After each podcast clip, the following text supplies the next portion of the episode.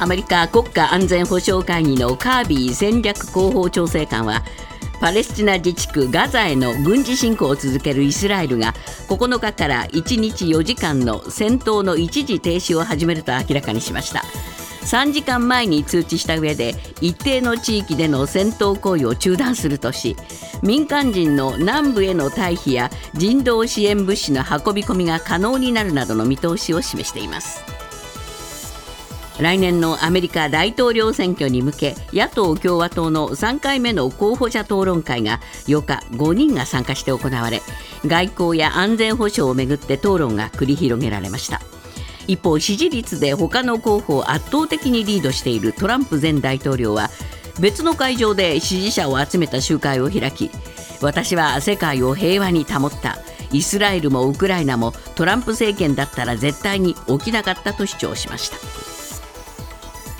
中国を訪問中の秋葉国家安全保障局長が9日王毅外相と会談を行い今後の日中関係や国際情勢について意見交換し引き続き緊密に意思疎通を図ることで一致したということです。日中両政府は来週アメリカで行われる APEC アジア太平洋経済協力会議に合わせ岸田総理と習近平国家主席との首脳会談を行う方向で調整していて今回の会談では首脳会談に向け詰めの協議を行ったものとみられます。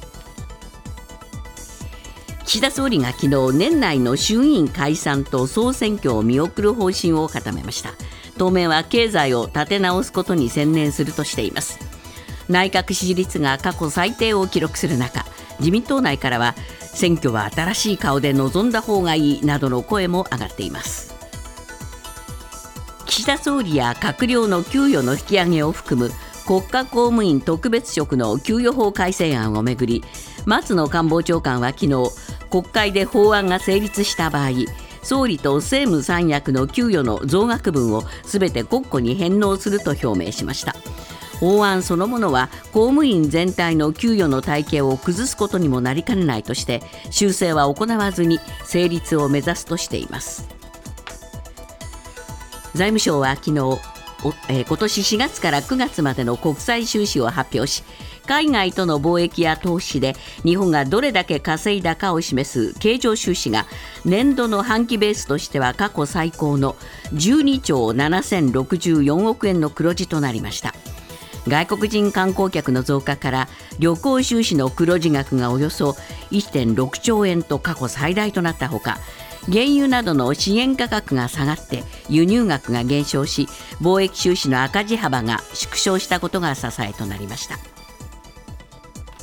新型コロナウイルスについて東京都によりますと11月5日までの1週間で1医療機関あたりの平均の患者数が1.46人で前の週の1.84からさらに減少しました。減少は9週連続です。一方モデルナが公表した推計値では東京都の1日あたりの感染者数は11月8日時点で1343人となっています。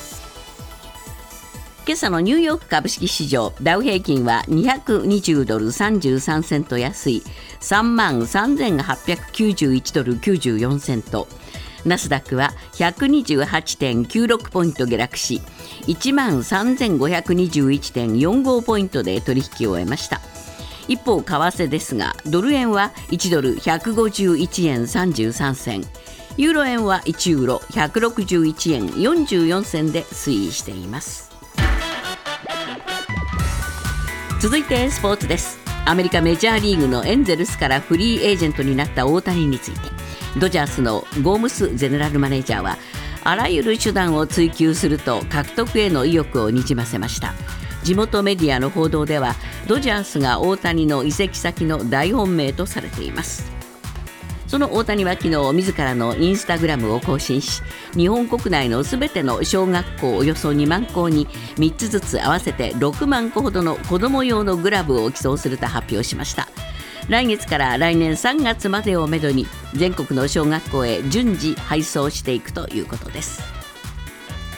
大相撲の横綱照ノ富士が今月12日に初日を迎える九州場所を休場することが決まりました。師匠の伊勢ヶ浜親方が昨日明言したもので痛みを抱える腰の状態が回復しなかったということです。照ノ富士の休場は3場所連続19回目となります。ニュースズームアップ。パレスチナ自治区ガザへの軍事侵攻を続けるイスラエルが1日4時間の戦闘の一時停止に応じるとアメリカ国家安全保障会議のカービー戦略広報調整官が明らかにしました。ニュースズームアップ。イスラエルがようやく応じた一時停止。これで何が変わるのか。今日のコメンテーターは伊藤洋一さんです、はい。伊藤さん。はい。1日4時間。だって24時間あるでしょ、人間そのうち8時間ぐらい寝なきゃいけないわけですよ、4時間って聞いた時にね実質的に何も譲歩してないなと思いました、ね兵士だってね。そうです。ただしね、あやっぱり、えー停止はするんだということでいあのイスラエルのイメージは良くなるし、アメリカが戦闘を3日間停止しろと中断しろと言っていたので、一歩にじり寄った。にじり寄ったっていう単語あんまり良くないかもしれないけど。そ んな感じ受けましたね。まあこれはアメリカの顔を立てたっていう感じもしますよいやそういねうことだと思いますよね。ええ。はい。まあこれでどうなんでしょうか、まあ、その重要なステップの一つだとこういうふうに言ってるんで、うんまあこの先もう少し、えー進むってことはありますか？いや僕はねあんまりないと思いますないですか。とにかくイスラエルの最終目標がハマスの壊滅って言っちゃってるので、ハマスに有利なことはしないって決めてるはずですよ、はい。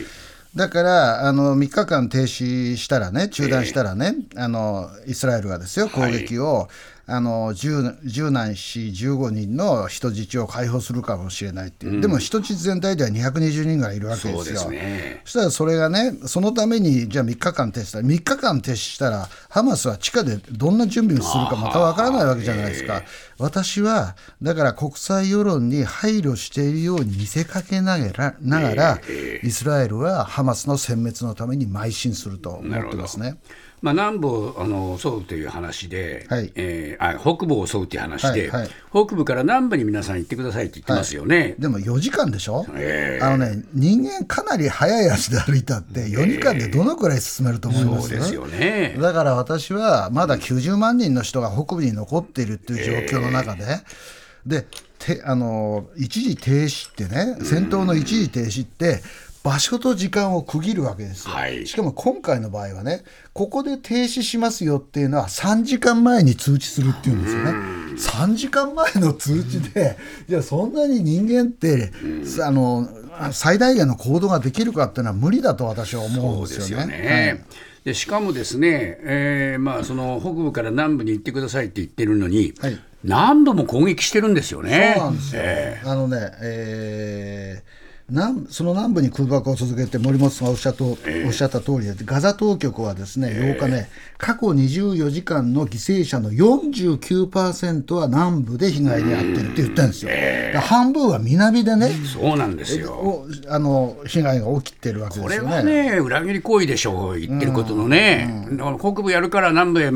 般の人は入ってくれって言いながら、南部を襲ってしまったらね、何の意味もないわけねですよ半分の攻ね。撃は南部で行われてるわけだから、だから僕はガービー、えー報道官がね、あのアメリカのね、え最初の重要なステップって言った時に耳を疑いました。いや本当そうですね。全然ステップになってないじゃないと。ね。これはもうね、イスラエルの戦戦術としても、めちゃめちゃですよね。うんそうですよね。ええ。これは全然相手のことはまあ配慮してないとまあいうふうに見た方がいいですよね。もうあの国はね、本当にあの、まあ、まあ、いろいろ歴史があるんだけど、ええ。もう邁進ですよね、とにかくね、自分の国を守るためには何でもするぞという、そこまで言ってるので、それを国際的に非難がた、それに対する国際的な非難が高まっているという、そういうことだと思いますね。ニュースズームアップ。岸田総理は昨日記者団に対しまずは経済対策それ以外のことは考えていないと述べました。事実上解散断念に追い込まれた形です。こうした中自民党内では岸田総理への不満がささやかれ一部報道では岸田おろしという言葉も出てきています。ニュースズームアップ。幻に終わった減税解散。その重い代償伊藤さん、まあ、今日お解散見送りというね、はいえー見出しと解散断念というのが出てきましたね。はいはいはい。ついにね、そこまで来たのかという感じなんですけれども、私はね、最近ずっと思ってたんですよ、ええ岸田さんの支持率は下がってますよね。でもね今、解散、ええ。まあ、だから来月解散するって言った時に、本当に自民党は負けるだろうかって考えてたの、実はね。えなぜだったら、野党の体制が整ってないし、はい。野党の党首も魅力的なわけじゃないじゃないですか。で、僕と同じ考えの人が自民党の幹部にもいたらしくてね、え今断行すれば、自民が過半数を割り込むことはない、チャンスを逃したっていうコメントを残してるわけですよ。えつまりね、この幹部は何言ってるかというと、岸田総理の決断力にね、うん。疑念を呈してるわけですよ。でしかもね、今回2回目じゃないですか、はい。6月にも、いや6解散月に風吹かしましたよね。そうそう、あのええ。解散風自分で吹かせて、ええ。結局できなかった、はい。で今回もその可能性があるって、今回はあのあの、減税でね、やってえ。解散しようっていう思惑があった、はい。でまあ、ある意味、吹かしたわけですよ、そうでね。ええ。でまた今回も断念ってマスコミに書かれたことで、岸田さんは俺はそんなこと言ってないって言ってるらしいけど、え二度失敗したな、この人はと、だから二度決断力に疑念がつくことを彼自身がやってしまったというのが一般的な受け止め方だと僕は思うんですよね。結構岸田さんはですね、マスメディアの報道にも不満を抱えていや苛立ったと、えー機嫌が悪かって荒れたっていうふうに今日朝日新聞書いてますけどね。多分ね、え岸田さんとしては含みを持ちながら言ってるつもりだし、ええ。俺は解散見送りなんて言ってないっていう気持ちはあると思うんですよ。でもね、あの官邸でね、いや、経済対策しばらく一生懸命やりますっていうと、マスコミはどう書くかというと、それは、あ経済集中するんだ、この人はと、ね、対策集中するんだと、解散はないなと思うから、断念とかですね、あの見送りとか書くわけですね。はい。そうすると岸田さんとしては、俺はそんなこと言ってねえぞと思っていることは確かだと思うんですよ。えでもそれはね、メディア戦略が下手だってことですよね、まあ、そういうことにね。まあ、当然そうなることを想想定しなきゃいけないすべきだということですよね。ね。はいどうなんでしょうかね、まあ、これから先の流れとして、どういう展開を予想しますか、伊藤さん。うん、だからね、一番乱暴なやり方は、それでも俺は解散するって岸田さんが言うことだと思うんですよ。でそうするとね、もう大慌てでしょうね、自民党の内部も野党も。でも結果は、僕は自民党の幹部が言っている通り、本当に自民党は過半数割れするんだろうかと考えてるんですよ。あそうですか。でもそれはまあ可能性が少ないとして、2番目は、このままだらだらと与党の中でも野党の中でも岸田さんに対する評判が落ちて、ええ。菅さんのようにね、解散もできずに退陣という可能性も一方でありますよね。はい。で森本さんが言った通りポスト岸田は寂しいっていう状本当にね。状況があるので。読売新聞の記事読むとね、どうなっちゃうのかなと思いますよね。はい。ええ。まあ、あの政治家の公認公認がね、なかなか見つからないアメリカでもそうなんですけれども、このところ結局まあ政治家というもののね、魅力がみ全体的に落ちてしまった、えーそういう状況がこれやっぱり日本だけじゃないんですかね。いや、まあ、いろいろ、まあ、一つはね、決定探しするじゃないですか、メディアがね。そうするとね、問題のない人ばっかり最後は残ったりするんで、まあね。結構ね、魅力がない人が残っちゃうっていうことはありますよね。ね。